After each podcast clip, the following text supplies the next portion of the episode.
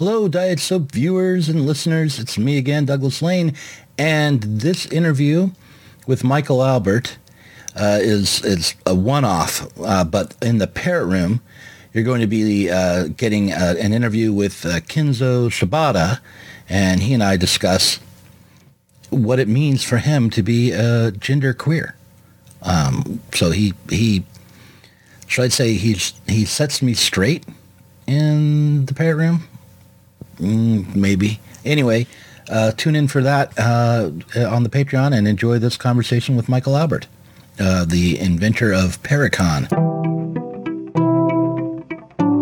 The most orthodox of all Marxist economists I have ever met. The reason why I'm still a Marxist is that I claim that this structure of belief, of displaced belief, you find it in what Marx described as commodity fetishism. That all really dialectical and intelligent human beings will have a sense for evil and some sympathy for the devil, or they will be just a little stifled and bored. I think that's not wrong. Just a little sympathy for the devil will hurt.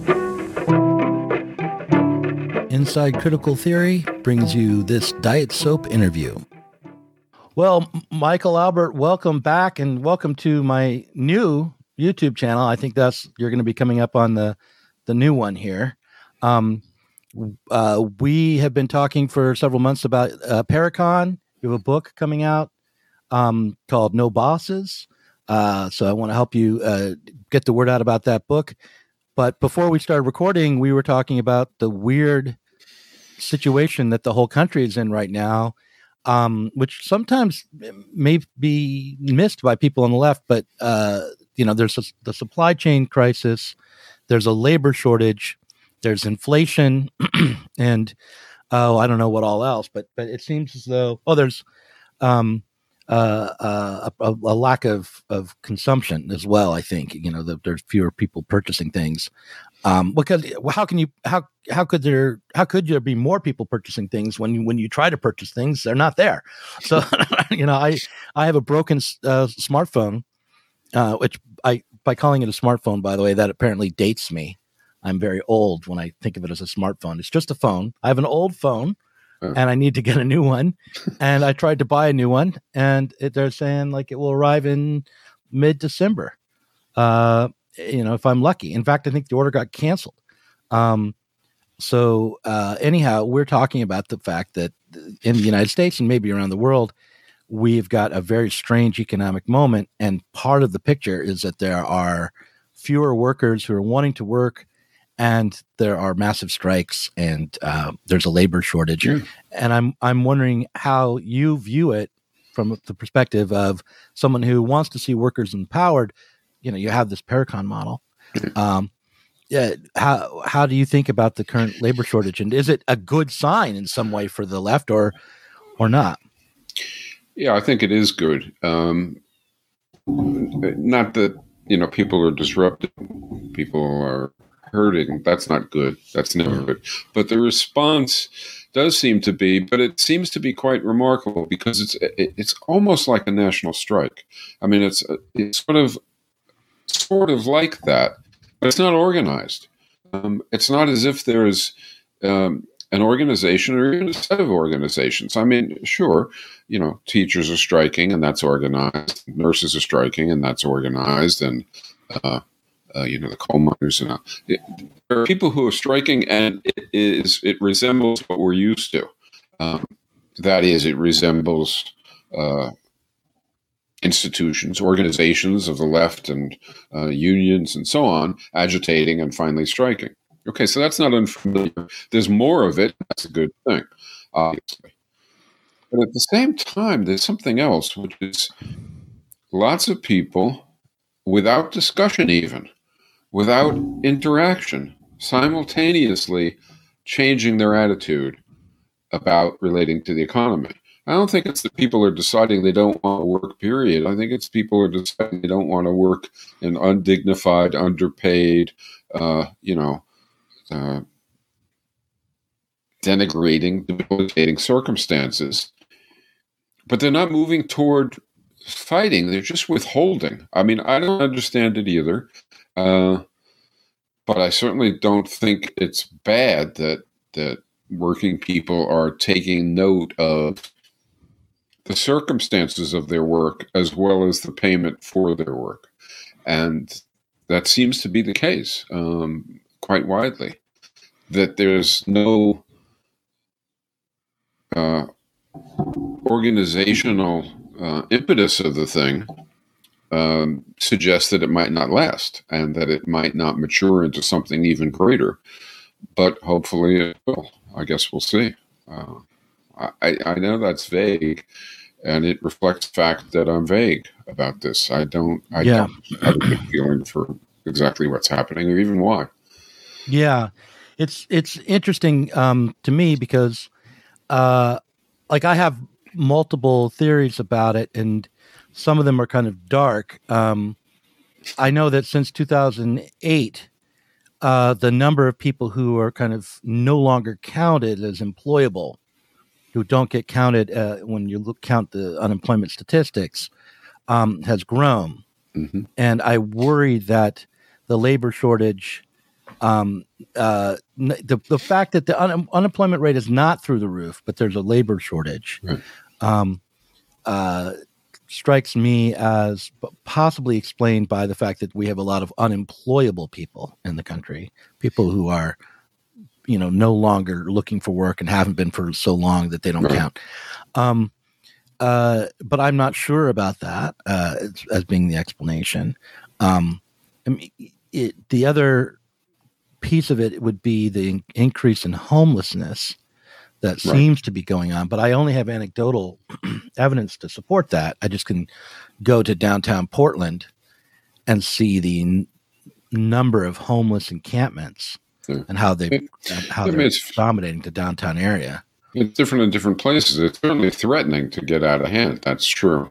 Um, uh, so I worry about that, and then you if you in, add in the fact that we have a supply chain crisis, so we have like a labor shortage, but we also have a shortage of raw materials or consumer goods, which would mean that in the service sector, there's simultaneously not enough people to do the job and also not enough goods for there to be need to do the job. It it's, it's like. also often that they can't transport them, they can't move them. And so you see these strange formulations that they're willing to pay almost bounties or they're, they're willing to bribe people to drive trucks and to you know to do various things in order to move the stuff and the, and the ships that's on. There's another phenomenon uh, that almost is parallel to this. That's also strange. So you know the work at home dynamic, uh, uh, which obviously during the pandemic, you know, was rooted in the pandemic. That that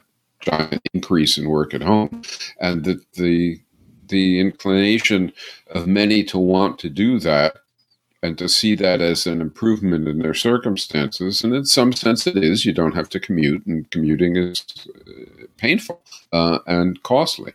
Hmm. On the other hand, um, it's a little bit scary uh, because it basically takes the workforce and scatters it all over the place, making it very difficult to fight uh, for better circumstances and better wages and the like. And there's mm-hmm. another side to it that I don't think anybody talks much about, which consider a big city, consider New York. So if if there is a trend or a trans transition, call it, a, uh, to significant numbers of office workers working at home, that means all those tall buildings in New York are going to be partially occupied, um, mm-hmm. right? With, mm-hmm. with, a significant reduction, um, maybe even a, a, major reduction. That means all those stores and and businesses throughout New York City on the first floor are basically done. I mean, just that fast. I mean, it means I don't know what it means, but it, it's a major I mean, that's a you know, people talk about it like it's not that big thing. If there's really a transition from working in workplaces to working at home, it's immense. Yeah, no, there's a lot of. I've been working at home for a long time now, and I can tell you there's an upside to it, but there's also a major downside to it. The yeah. downside is work never really stops. Uh, you're, exactly you're, understood by the employers. The private, the private life, your private life and your work life are not separated, yeah. and um, Also, you're probably, I mean, I think in my case it's true and it's not good. It's, you're probably going to be more sedentary overall. Yeah. Yeah. Um, you have less, less reason to, to get out and move around on a daily basis. Um, uh, I would also think that uh, the increase in um, precarious work uh, through freelancing and, and contracting is going to increase with the movement away from these storefronts uh, near offices and instead to going to a model where everything's like DoorDash. You want something, you get it delivered. Amazon will get more and more powerful uh, as pretty much everything is going to be deliverable. Um, uh, so yeah, I think uh, these Yeah, are all all, that stuff's dystopian, basically. Uh, yeah, But on the other hand, the mindset has positive aspects to it. And it's so the issue really is an issue for us, um, like us.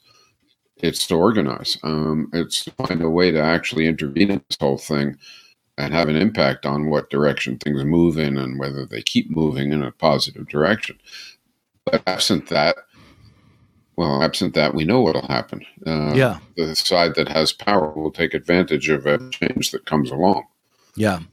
So with with Parecon, you have this idea of job complexes. Mhm. Um, how would that? How would those?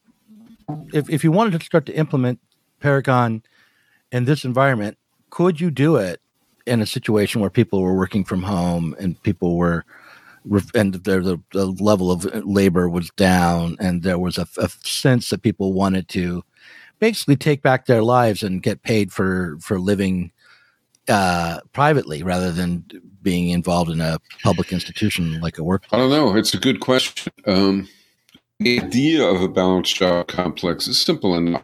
Not that complicated. In a workplace, you want a situation where the workforce, if you want a situation where the workforce is taking responsibility for the decisions. So the workers are making decisions, and the communities, citizens are making decisions. But if, if you want that, then you also have to want the workers to be inclined to make decisions, prepared to make decisions, have a personality, have a, a level of confidence, have a level of connection to others, et cetera, et cetera, consistent with being a good decision maker.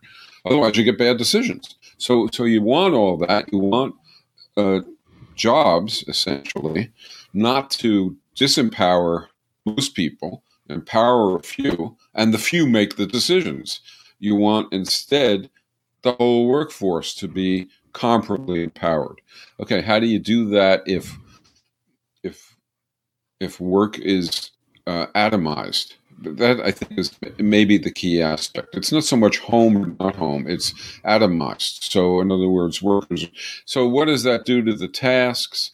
Is it possible to have a combination of tasks, um, you know, that that isn't uh, heavily weighted toward either empowering or disempowering? And what does it even mean to be empowered as an atom, separated from everybody else, distant from everybody else? I have no idea. I mean, uh, these are things um, Mm-hmm. that I don't think anybody knows for sure. My inclination would be to say, yeah, you can do it, but would you want to do it? In other words, in a good economy, in a good society, do we want to atomize the population?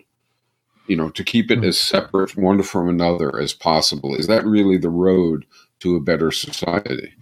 Uh, I- I'm disinclined to think so. Um, It was already on, you know, the pandemic really intensified this, but it was already Sure. a trend, right? I mean, remote working was already uh, on the rise. Certainly, um, having things delivered rather than going out to stores um, was uh, already trending upwards significantly. Um, uh, and I, I think it does. Look, I just know as a as someone who used to work in a call center that if I could have done that job from home, which I could have technologically, I would have preferred that. It was a two hour commute. I went to a, a, a situation. I didn't feel connected to my fellow workers. I, I felt alienated from everyone in that call Right. center, Right. and and I was uh, being uh, surveilled all the time. And um, I But you're saying under a system like ours, a grotesque abomination, right? right, Um, one thing is less abominable than another. yeah, no, but I just agree with that- you. Yeah, yeah, I right. agree with you. I think that's why atomization is attractive because it does present itself as a kind of liberation. Yeah, a little bit better than abominable. I agree, and it is a little better than abominable, right? Mm-hmm. Um, yeah. in in various respects. I'm not sure over the long term it is, but it, in other words, even other things equal. But if you have massive agitation for a better society, then I'm not so sure that it would appeal right. to people so much. That if workplaces were equitable and self managing, and if the world out there was, you know, congenial and uh, positive experience, I don't think people would want to spend their lives behind four walls. Um, I just don't. So, I agree. So, so I I agree with you completely that you know being not being boiled to death, being slow cooked to death is probably better. But uh, you know, hmm. yeah. Well, I guess the the up, the optimistic thing to consider, the the way to find some hope in this moment is to see the the strikes, the kind of informal yeah. arrangement, as useful. But my my fear, having been around a little bit, is that without institutional uh, power and organizational power, that this will just dissipate. That that that, that these yeah. moments of up of uprising, moments of resistance, they come and they go. I've seen it happen again and again. Occupy would have been, I think, actually a smaller, less significant moment like this one. We're kind of missing it on the left that it's happening, but it's happening in a bigger way, I think, right now than yeah, and, and with more constituencies. I think that's yeah. true. Uh, yeah. But Occupy had a little bit more cohesion among the people who were doing it, a lot more cohesion among the people yeah, who right. were doing it. But a broader spectrum of people is now involved in this. Yeah, I agree with you. Yeah, but this is even less political just, than the Yellow Vest movement, right? Which was also, you know, similar kind of situation. Go ahead.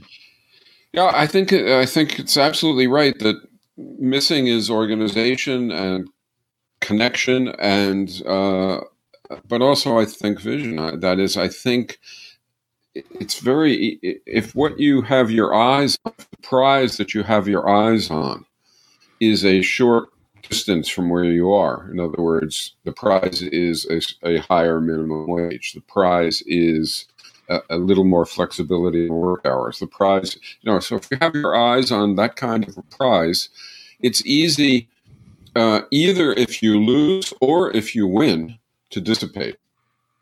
If mm-hmm. you have your eyes on a new society, but you believe in making progress in the and having that progress lead toward that future thing, uh, you're not as likely to to dissipate. I don't think you don't dissipate at all. I mean, I could lose a thousand times. It's not going to change the commitment to where I want to go.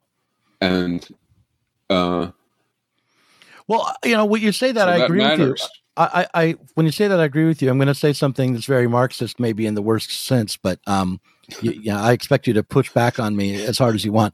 But it seems to me that in order for people to hold on to a vision for a better society, they have to have uh, uh, uh, some sort of political party that they're involved in that is seeking political yeah, no, power. That's there's nothing Marxist particularly about that. Mm-hmm. Uh, what you're saying is that I mean a different way of saying the same thing is to to retain commitments and to act on them. You need to not be the isolated warrior that's very, very hard to do. There's no sustenance, there's no help, there's no sense of camaraderie. And what's more, you're weak.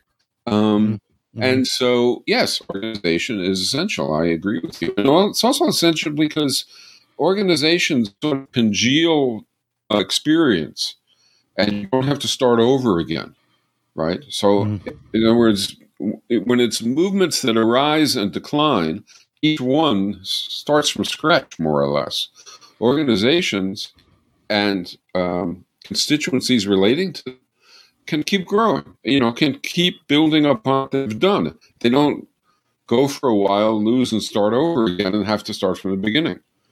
Um, mm-hmm. So, for all those reasons, I, uh, I'm not sure what's Marxist about it, uh, except insofar as Marxists are often, you know, more often than not, very sensible, and it's sensible. Yeah, you know. Yeah, right. To to so right to to have some sort of workers' party that's seeking state power, at least in in the short term, like that's not the horizon of the vision, even for you know very statist communists. That's not supposed to be the end goal is, the, right. is state power. Now but you've I, elaborated a bit. Mm-hmm. You slid some stuff under the surface there.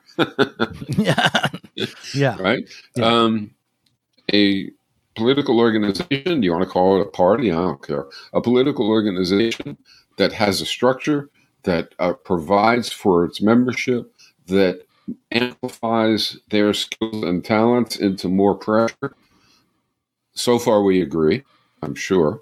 Mm-hmm. Then the next question is what is it trying to do? Right?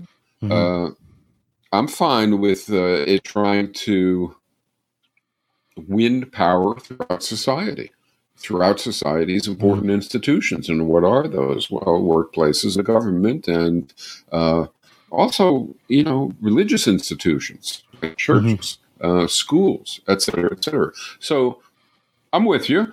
Um, when you focus in a priori ahead of time on one purpose, you start to lose me a little because I don't think we know that that's what makes most sense, right?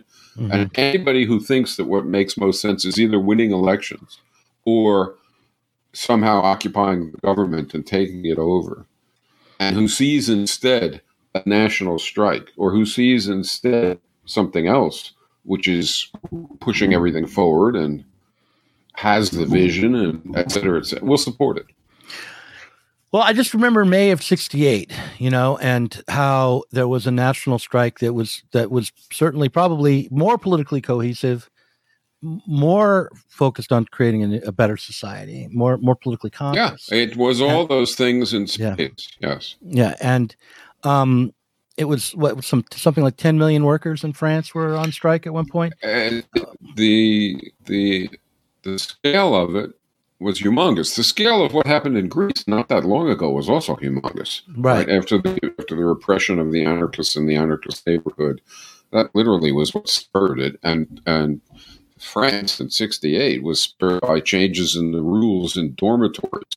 Um, yeah, that was one know, of the things. Yeah, that was, was start, that was the started. It started at Nanterre, yeah. not not even at the Sorbonne. It started like yeah. at Nanterre. Yeah. Uh, a guy named uh, Danny the Red or something like that. Uh, he was later uh, Daniel Cohn-Bendit, yeah. but it, it, was he was he was just one of the leaders. But it started just with uh, you know cohabitation changes that yeah. people didn't like and they demonstrated against and there was repression and slowly it grew up and it was mm beneath the surface that obviously there was a whole lot of desire and anger Look, there was also a group of sectarian Marxists behind the scenes, calling, pulling all the strings, and writing very important books like the Society of the Spectacle. Anyway, but there, there's a uh, mythos uh, about around yeah, Debord and. Uh, but in any event, but, but, let me, but let me just actually t- uh, say what I really believe in, not okay. the nonsense. Um, w- what I really believe is that, despite the successes that came out of that moment, and despite how big the movement was, what made it collapse, the way it was overcome, was through the, you know, not even the very harsh use of state power, and the and the changing the uh, terms uh, from you know occupying factories and and occupying the streets and occupying the universities to uh, what do the people want through the ballot, and um, and once and that happened because the state had the ability to make yeah, change I, those terms and, and then they and the, and the and the student movement and the workers young move, workers movement couldn't get it together to bring forward a political candidate or a political party or political movement or that even a program. powers, yeah, or a program that they could all unify around and get people to right. believe in so in conventional absence, ways of the ballot. An absence yeah. of shared vision and an absence of shared strategy, a disparate kind of a phenomenon, et cetera, et cetera. But the way I used to think about it back then was, okay, so France is moving along. I know I can't do it. You know, it's moving along and it's moving along. And then all of a sudden, it's just, you know, this incredible surge. And it goes on for a few months and then right back to moving along and moving along. Mm-hmm. So you have, if you know, if it was a graph, it would be this giant peak. Um, and the the explanation of this is not obvious, right? How do you explain not only the surge but the decline? And it's a decline that was in people's minds. So, in other words, people went from relatively passive, business as usual, to mm-hmm. bedlam, back to relatively passive, business as usual. Mm-hmm. And I don't think that was because at the begin, you know, at the point of takeoff, so to speak, everybody all of a sudden became incredibly conscious. They understood this, that, and the other thing that they didn't understand the day before or the week before. And I don't think that at the end it was because they had lobotomy and they forgot all this incredible consciousness. And so they right. went, it's nothing like that. I mm think it's more like no hope for a long time. Hope, bedlam, no hope.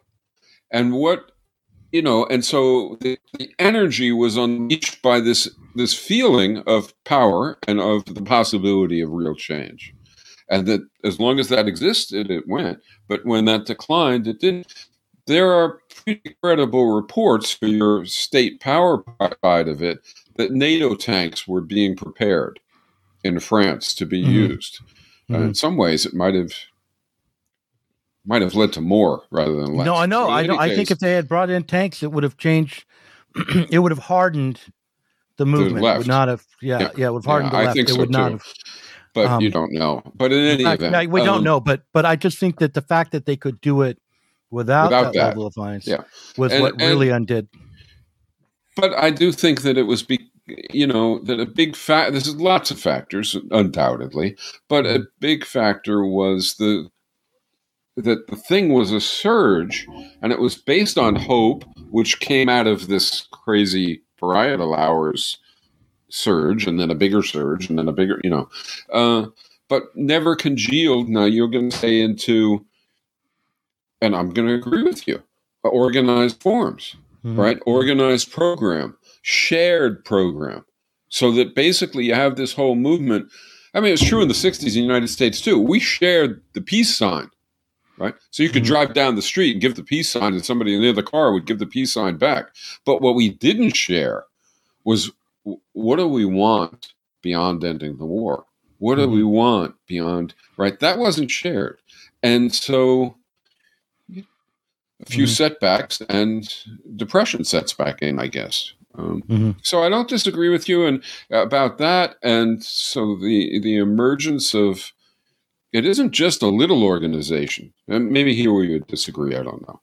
I don't think it's a small, uh, highly talented, highly skilled, maybe highly empathetic, you would add to that, um, and intelligent organization. I think it's a shared political perspective, framework, program, and vision to sustain all that that is widely shared, not mm-hmm. narrowly shared with mm-hmm. a narrow Look, I'll even grant you if there's no alternative to the understanding and the comprehension and the program and the vision can only be held by a few people. I'd rather that than by nobody. Well, yeah. That they were acting, you know, positively than not. But I don't think that's the case. And I think that if it is held by a few, it is highly unlikely that they will retain the good values and the good behavior, so to speak, and mm-hmm. the good agenda. So I want it held by more. And that's why, um, you know, for me, that's why I write something like No Bosses, which is trying to do what? It's trying to, with regard to the economy. And I don't think the economy is everything. I think we need vision for kinship and we need it for culture and we need it for the political system. But for the economy, No Bosses trying to say, look, here's a proposal for a way to do economics other than capitalism and other than 20th century socialism. And if if it's no good, improve it. If it's good, then for Christ's sakes, let's jointly advocate it. Let's collectively advocate it and let's use it to develop program and to develop our commitments and then you know improve it as we go i think something like that is going to be necessary what you're pointing to is the failures of these things is that they they come from anger they come from short-term desire and they last for relatively short periods it shouldn't be that surprising um, I, am going to bring up somebody who uh, in a weird way, uh, the uh, Friedman, uh, the the uh, oh gosh, I, I, I Milton somehow, Friedman, Milton Friedman. Yes, I'm going to bring up Milton Friedman. Um, you know, he's the neoliberal uh, economist and and uh, uh, you know free market absolutist. That guy, Milton Friedman. Yeah. I know who you're talking about. Yeah, yeah, yeah.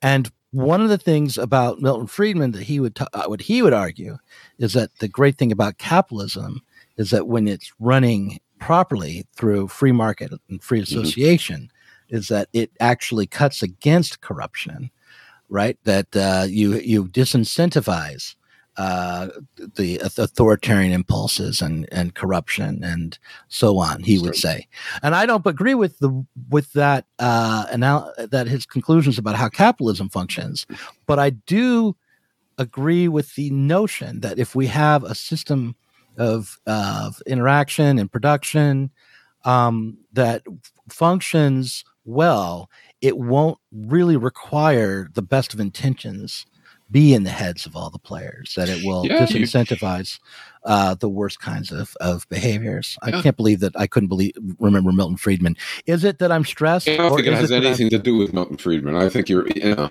but your observation saying if you have a good society, what yeah. that means is you have institutions which actually facilitate and even provoke the kind of good outcomes that you're looking for. Right. You don't want the invisible assume... hand of the market is what the capitalists would say does that, right? Yeah, but and I don't nonsense. agree with them. Right, I don't agree with them about the, that doing it, but I think some sort of institutional structure and kind of the un, unwritten or maybe not always consciously understood rules of interaction they should be set up to mediate Basically, our existence. Yeah. yeah. But that's exactly what participatory economics does. I know, I know, I know. Yeah. yeah. So, I mean, or it, it, claims to do anyway. Yeah. Um, it, the, it isn't the case now, but I can give you lots of examples of that under participatory economics. It's trying to create a situation in which basically for you to get ahead, you personally, right? Mm-hmm. Let's say you're a narcissistic egomaniac or whatever the hell, right? Yeah, I mean that's only half true. Okay, okay. go on. okay, so um, so so you out for yourself, right? Mm-hmm. So you want to. One set of people thinking about the future would say there's no such thing, right? In other words, it, the way I like to joke about it is that they say everybody's Mother Teresa.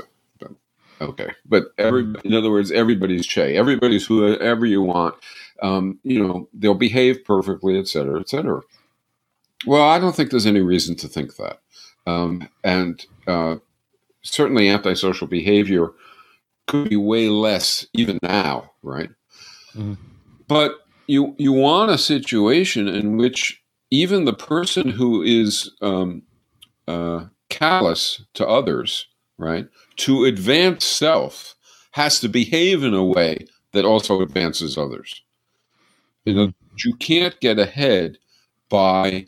I mean, of course, you can steal things. You can walk down the street and take the ice cream cone out of the kid's hands. But setting that aside for a minute, because that's outlawed in any society. In other mm-hmm. words, you know, um, you there's nothing in the social structure. There's nothing in the roles of society which even allows you to advance by hurting others to personally advance, you have to um, either do something that is equitable and just. You know, you're getting rewards that don't impinge upon others, mm-hmm. or you're improving everybody's rewards by increasing output or by, uh, you know, improving the quality of jobs and circumstances. That's the way you want to set things up.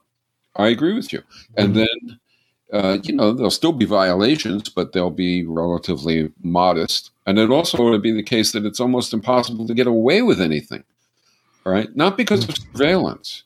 It's it's because now if you steal and you're good at it, right? And so you Mhm. have a lot of in, you have a lot of wealth, you have a lot of income from stealing. I Mhm. can't look at that and say to myself, he's a thief, right? But if you have an equitable society, it's impossible to have that kind of wealth, that kind of income. So you, what you'd have to do is risk your reputation and, I guess, being punished, right, uh, to to steal, and then you'd have to enjoy it in private, right, because you can't display it.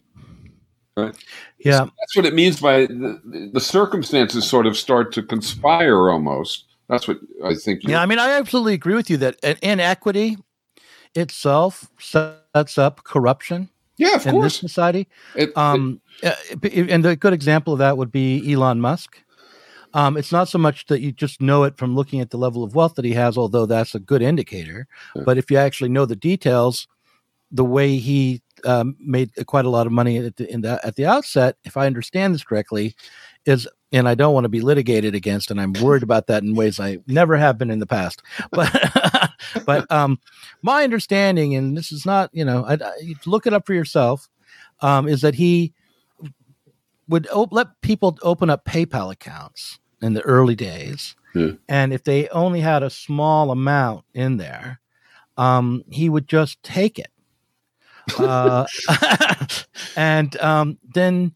Uh, you know, if they wanted to try to get it back from him, they would have to use a legal system to do so. And, uh, if they were so uh, impoverished that they uh, had so little money in the PayPal to begin with, the likelihood would be that they wouldn't have, be able to Yeah, he probably told himself he they, he was doing them a favor.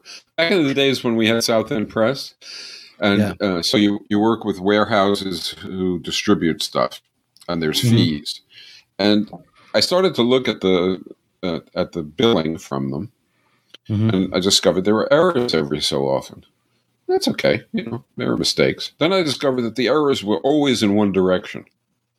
There was never an error that benefited us. There were always errors that benefited them, right? Hmm.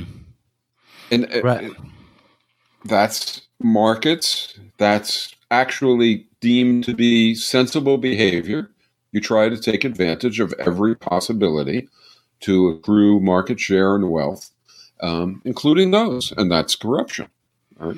It's Right. theft. It's Yeah. and of course, if you can, if you have a situation where it's too costly for anybody to challenge it, um, Right. Yeah, you know, um, and you and you probably didn't challenge these distributors. I guess it was your no, well, distributors. we did. You did, And- and did- and did you win?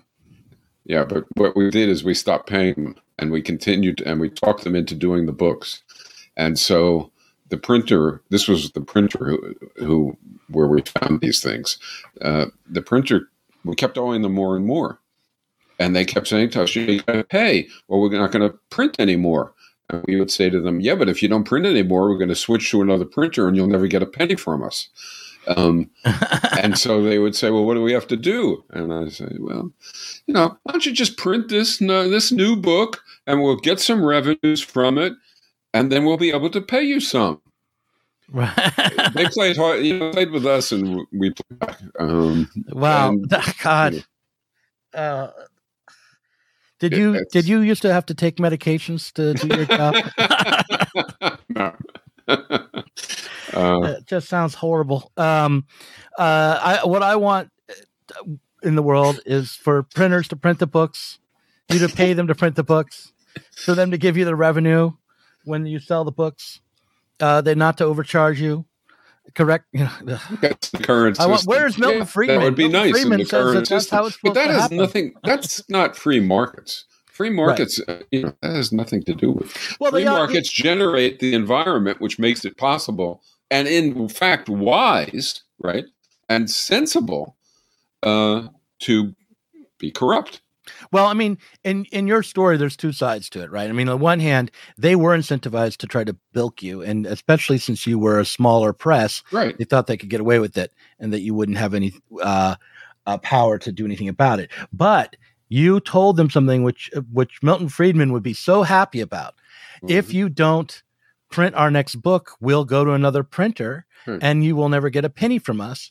and that shows that the, if in a truly free market there would be competition and blah blah blah You, blah. you I'm do just trying. To understand that it does show that. I hope.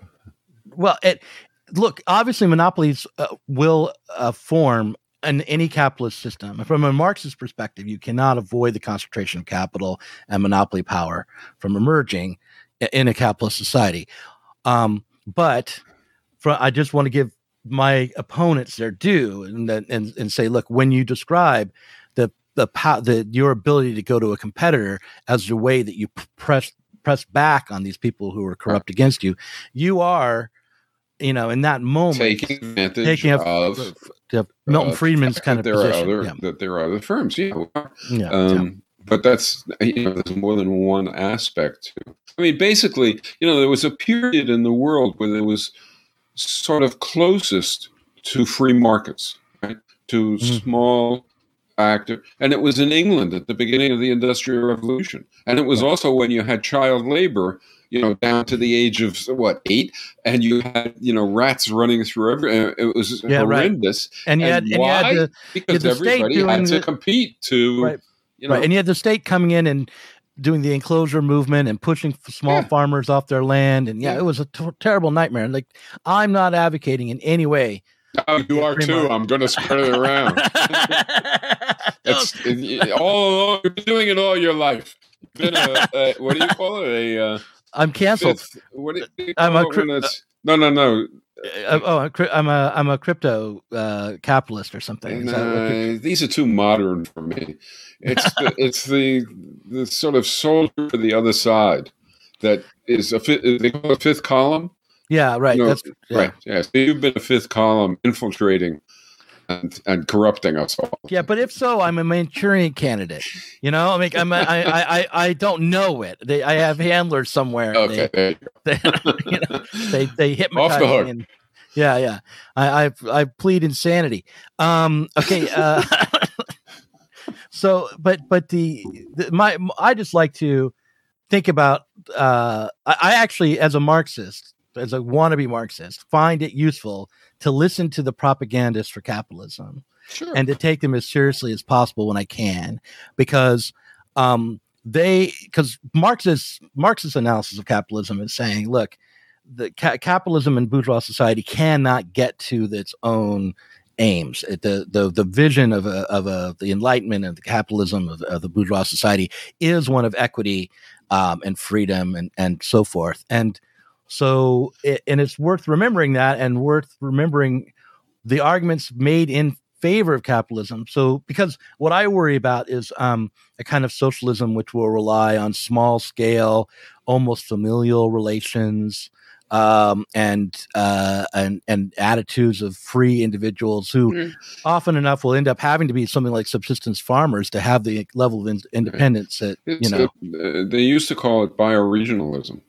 Mhm. So it was basically a stance that said, um, small is beautiful, large is horrendous, Mhm. and decentralized, meaning not a decentralized institutional framework, but meaning decent, you know, spread um, and self-reliant. Um, Juche was in Korea. It was called anyway.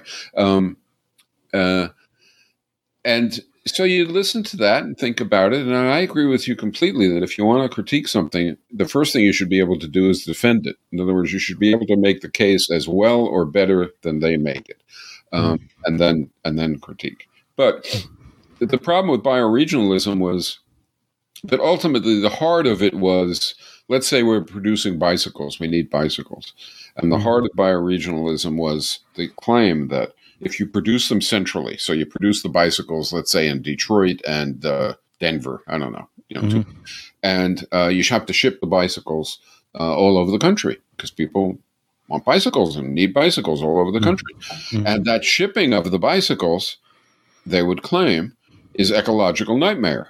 Um, it's it shouldn't have to be, and so they would say what we should do is produce the bicycles all over the country so that you can get rid of that unnecessary activity. Well, if you think about that for five minutes, you sort of ask yourself, well, wait a second. If we're producing bicycles all over the country, how do we do that? There's no steel, there's no rubber. There's no. You have to ship those things in. So you have to ship those things, and so it turns out that um, uh, because you've given up economies of scale and you've given up uh, that it's not it's not even better ecologically, much Right. less any other way, right? So you have to think about things to to to to figure them out. But I would agree with you completely, and I'll give myself a little nod here. When we were in the '60s, in the late '60s, and going into the '70s, um, Marxism, Marxism, Leninism was a big deal. It's all over the place. People seemed to have answers for things. They were confident, et cetera, et cetera. Mhm. I was never much attracted to it. I was attracted to elements of it for sure, because Mhm. elements of it. But as a whole framework, I didn't like it, particularly the Leninist parts of it. Mhm. Um, neither did Robin, and, and who I did lots of writing with. Um, so we wrote a book called Unorthodox Marxism. Mhm. Um, and you, you notice we hadn't even jettisoned the word Marxism, unorthodox Marxism. Mhm. And the first, I- don't remember exactly, but maybe four chapters, three or four chapters, something like that, presented the case uh, for Marxism, right? Mhm. So, in other words, we were arguing this is the intellectual framework that is best. Um, Mhm. And then after that came the critique. Mhm. And I think probably the, uh, I don't know what to call it, maybe the biggest compliment I've ever received in some sense was to learn that there were various Marxists who were using the first four chapters in their courses to present Marxism, to make the case for Marxism, and then mm-hmm. closing the book, right? Not, never, never dealing with it. And I thought, well, that's good. I, you know, that was the point. We wanted to be able to make the case for Marxism as good or better than Marxists make the case. I'm gonna. I you know I've never read that book. I um you'd find you know, it interesting, I think. yeah. If would you if you'll give me permission to use your intellectual property, I I think I'd like to take a look at your book and make a series of videos in response to it because um it Do as you please. But Okay. um, what happens if you discover that you want to make vis- videos advocating it? Oh well, I'm sure there'll be aspects of it that I will uh, advocate. You know, like I think that It's very early, right? Yeah, In other words, yeah. this is back. I don't even Right. know when it was. like I am not I am in amongst Marxists I am not the typical Marxist in terms of my feelings about the state for example like you know I I uh my my orthodoxy comes down to a commitment to what's some call, sometimes called I think wrongly but sometimes called the esoteric Marx the the side of Marx that talks about abstractions like value and things like that that's where I get like my my Uh, uh, knickers me, in a, in a bunch the problem is, first of all, who cares what Marx said? I know that's disaster. How could anybody say such a thing? But I don't care what Einstein said either. What you care about is the living ideas, not that somebody said it, right? But Mhm. a little more than that. Look, everybody on the left is a Marxist in some sense, right? Mm. Just like everybody on the left is, you know, a new. Uh, everybody who's a physicist is a Newtonian, right? Oh So- well, except in the sense that you think he's wrong. It- but Right, but right. lots of it is right, and Mhm. so lots of Marxist insights from him and from subsequent generations of Marxists are right and Yeah. are powerful and are I valuable. just the, the reason why I think you should care what Marx said is if you are trying to critique a uh, a theory or a system, you should know what it is. yeah, but that means no. you should know what Marxism is, not what Marx said. You don't Well- critique. li- listen to this analogy and tell me if you think this Mm. is true. You don't critique uh, relativity theory, right? By looking Mm-hmm. at what Einstein said. Who cares, right? You might look at that for historical reasons, or for Mm-hmm. biographical reasons, or for, for personal reasons to understand the mind of a person. What about E equals MC squared and that the whole argument through mathematical equations to demonstrate that? If you want to get beyond relativity um, and you start and I mean the problem is it's not a fair comparison to, to really to do physics and politics as if they're the same. But but but but um, I think that in the realm of physics, you have these mathematical abstractions that people deal with Right, and they focus on, and there's very little room, in my understanding, and I'm not a physicist, Right. for a lot of fudging or conflation. right? And but and and the realm of Marxism, the whole history of Marxism has been a political process of what of and of contesting what uh, what really applies to the world and what doesn't in Marx. And look at what you're starting, starting suggesting. late 19th century. And look at what you're suggesting. We should look not at today's Marxists, at today's framework, but we should look at what somebody was saying, you know, 100 years ago, uh, 150 years ago, when the world was quite a different place. That doesn't make a lot of sense to me unless you're telling me that, well, Karl and a few other people who lived then were to current Marxists, the best current Marxists, they were just head and shoulders above them intellectually. They, their brain power was so much greater. That's nonsense, right? It, uh, that's well, okay, nonsense. okay. Well, let me just let's see if I can counter that. I'm not And- sure whether we want to go down this I. I mean, I'm just a little bit more, but and then I'll Okay. stop. All right, you'll win. I'll let you win in the end. Okay? uh, but uh, here, here's here's um what I'll say to that is that Okay.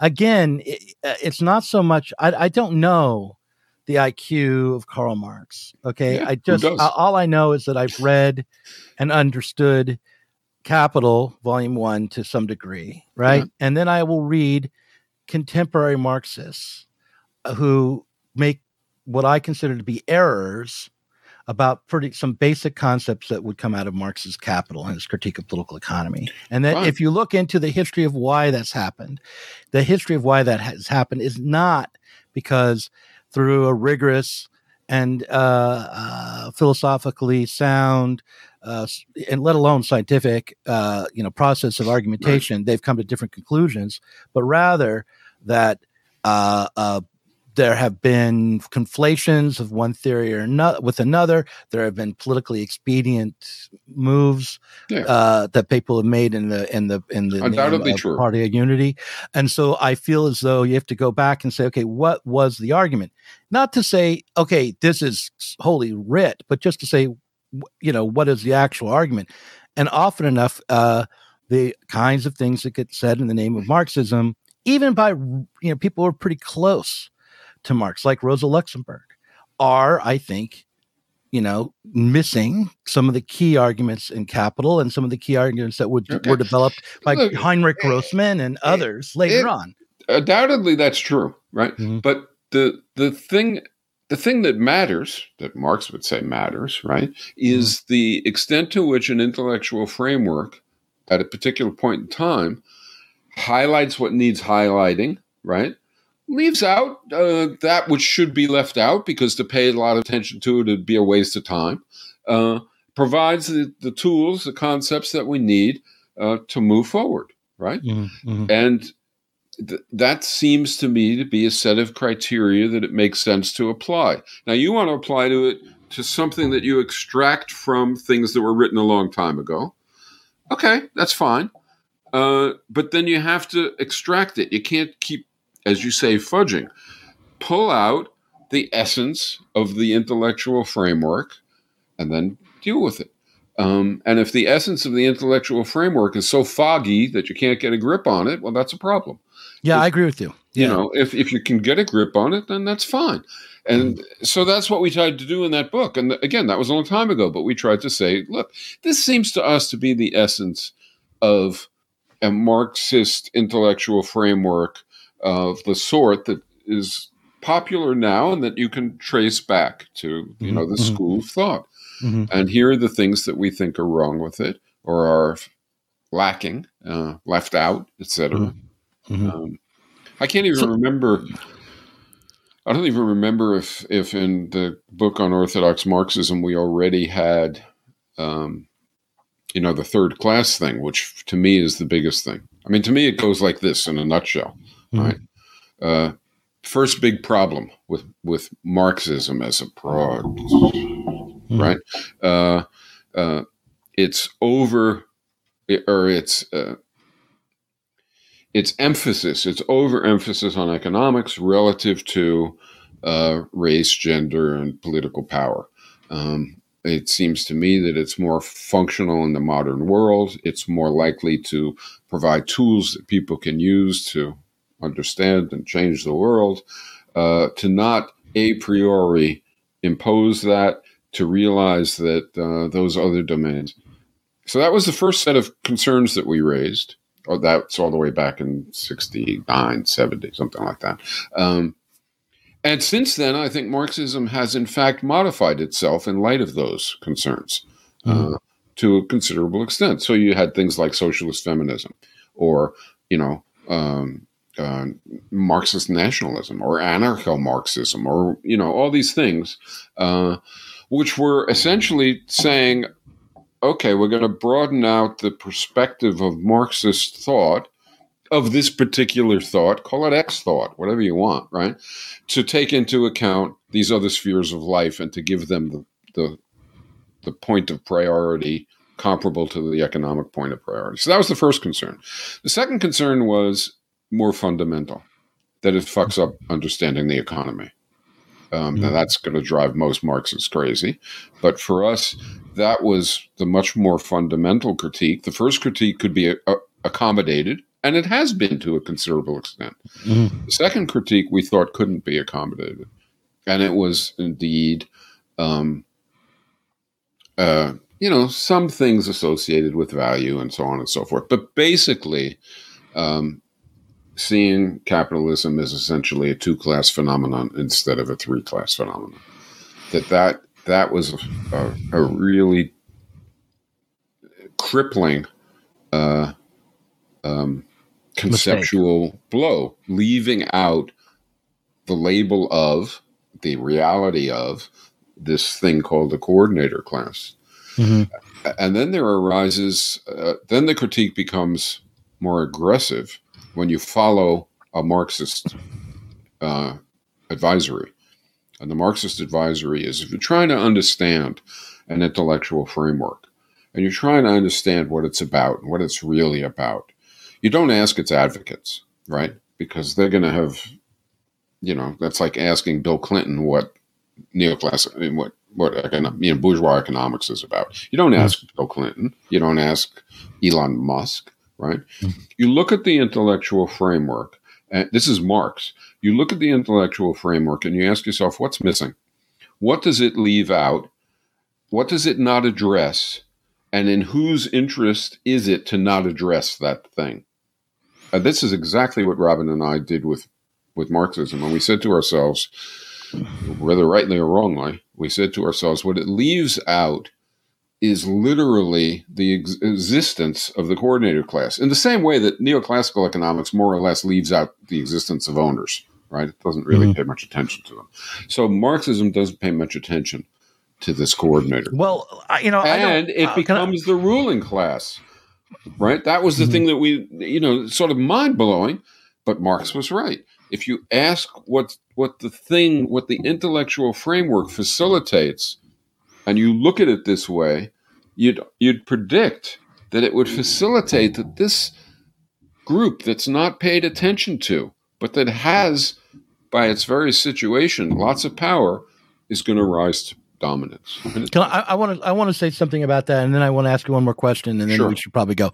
So, um, you know, I'm trying to go on memory of of how I believe Marx thought about class and and capital and and and other writings. And and uh, in a in a sense the most important class the class that actually rules but unconsciously or in an alienated way is only one and that's labor. Uh, and from a marxist perspective because labor is the generator of the value that determines the relationships in society. Maybe this is just gobbledygook well, I mean, all right. I mean, it's I like mean, saying, well, it's a truism if you say, well, people who do work generate the value, and therefore they, you know. Yeah, but I mean, yeah, but th- this is why, like, understanding the theory matters a bit because uh, it, it's not just that they generate the wealth, okay, that that they actually generate the things we use. There's that, but they also generate the social value, this abstraction that sets up exchanges, that makes things exchange as equivalents, that there's things that are embodied in commodities right. that measure, and, you know, all and. this stuff. And so they create that value. And then there's the there's the capitalist class which claims property, the property, uh, you know, uh, and to control the capital that is both wealth, but also an ab- abstract financialized wealth or money wealth. Yeah. Um, they can so that that those two things exist. The form that the capitalist class takes, whether it's private entrepreneurs or states or what have you, to me isn't that important. And there's this other thing that that emerges, and I think Marx has no problem with this either. The people who are not producing value, but are being employed as managers or what do you mean they're not producing value? Of course they they're produce not value. They, well, they don't. They neither are reproducing. Like, for I'll give you an example of someone who doesn't produce value but does produce something of of practical use. You're an advertising executive. You produce advertising to sell a commodity. Mhm. The the advertising that you you're making is not a commodity in itself. It's not going to go into the market and be exchanged. Um, it is Actually, uh, it is, but we'll well. I mean, perhaps it depends, but you know, like like when they, they made the Coca-Cola, I'd like to teach the world to sing song, that became a commodity because it was sold in the market on LPs and things. But but for most of the time, you know, you're holding the it's a kind of financialized property. Uh, so I, it's it's property that you've created, and the worker who creates the property is not creating new value. It's only valuable through this, like as uh, because someone can claim ownership of it and collect rent on it. Uh, or you know, what something like makes a, a basketball valuable? what makes a, va- a basketball valuable as uh, an exchange you know va- uh, like as a commodity as an exchangeable commodity is the amount of labor time that it took Okay, to so produce the basketball. I mean, it would take us a while, but I don't think that's true. I don't Right, think it right, has right. much to do with yeah anything. i mean but, if you reject but- that if you reject that then then yeah we're on a different i mean if but you wait, put I won't even reject it for a second. okay right? okay Mhm. Okay, so if I put a lot of time into producing something, right, Mhm. but that thing isn't wanted, right, Mhm. it's junk. It's True. nothing. I might have. marx okay. marx would say if the same thing if it, right, if anybody rational would say it. So, and if Mhm. if uh, if somebody is uh, uh, employed at some workplace, right, Mhm. to produce advertising, meaning uh, designs and uh, song lyric, whatever, right? Mhm. Uh, and it's no good, then it's worthless. And person probably eventually gets fired. If Mhm. it's good, it's of value to somebody. It's in it. In fact, it doesn't make any sense to me to say. But in any event, if if the way that you think of things, right, Mhm. is confined to viewing ownership on the Mhm. one hand and viewing, I guess, uh, time spent producing, and let's say it's something that's socially valued, right, instead of waste, Mhm. and that's all you pay attention to. It's powerful for many reasons that we agree on. Mhm. But what you're not paying attention to is that in the act of producing, um, you're not only producing the basketball or whatever it is, right? You're producing the worker the next day, and Mhm. you're affecting the worker's consciousness, and you're affecting the worker's skill level, and you're affecting the worker's connections to other workers, and so on and so forth. Mhm. And what if some ways of doing that have dramatic effects on people and elevate them, right? Mhm. That is precisely. I mean, see, it's not as if we're we're not saying um, something beyond the economy is causing this third class. We're Right. saying this third class that we're talking about is a natural outgrowth, um, partly of the motives of capitalists as the economy grows and they have to have managers and so on and so forth. But it's a natural outgrowth of the effects of the work on the people doing it, Mhm. right? And uh, to a degree, also the training that goes into it. No, So- look, I, I'm by by putting forward this theory of value that Marx, you know, that I thought I read about in Capital. You I'm did. not. I'm not. Yeah, I know, but I'm not critiquing. I'm not even intending to level a critique at Parecon per se. I know. moment. Yeah, I, but I, and I do agree with you that if you could accomplish the job complexes that you want to accomplish and you could make the economy function the, the way you envision it functioning that it would have the impact on workers to empower them and to Yeah. expand their realm of creativity and to overcome what I see as this ab- social abstraction of value, which you see some as something completely different. What I see But- is but- getting rid of class division. Well, right. It would have to have to do both. Yeah. I mean, um, I I think that that's the same thing ultimately. But uh, w- I look forward to getting a hold of your book, critiquing uh, Marxism. And, oh, okay. uh, and and and making a series of videos about it. Um, we've been talking for about an hour, okay. uh, and um, uh, I want to tell everyone though here at the end that they should go ahead and uh, purchase No Bosses, and uh, even if they're fans of me and feel like they sh- maybe they shouldn't because I I'm no longer with the company. Listen, I get royalties on Michael's books. Do you really? yeah, a small royalty on the books that I commission. So, um, so I mean, I, if they honor it, um, but they should. So yeah, th- you'll be helping Michael. You'll be helping me. Buy his book, um, and uh, uh, you know, and it and and then hopefully, uh, I'm afraid I have order. to make a little addition here. But but Don't buy it to help Doug. Don't buy it to help me. Buy the book because it claims, right, to put Mhm. forth a alternative. You know, there is no alternative. This claims to put forth an alternative. If that's true, it's valuable. If that's false, show that it's false and help to do better. Yeah. Because What I was we do need an is- alternative. what I was going to say at the end of this, Michael, was buy it to help me, buy it to help Michael, and then after you read it, act so that we don't get shit for these things anymore, and and we have a whole new economy. Exactly. Okay. yeah, okay.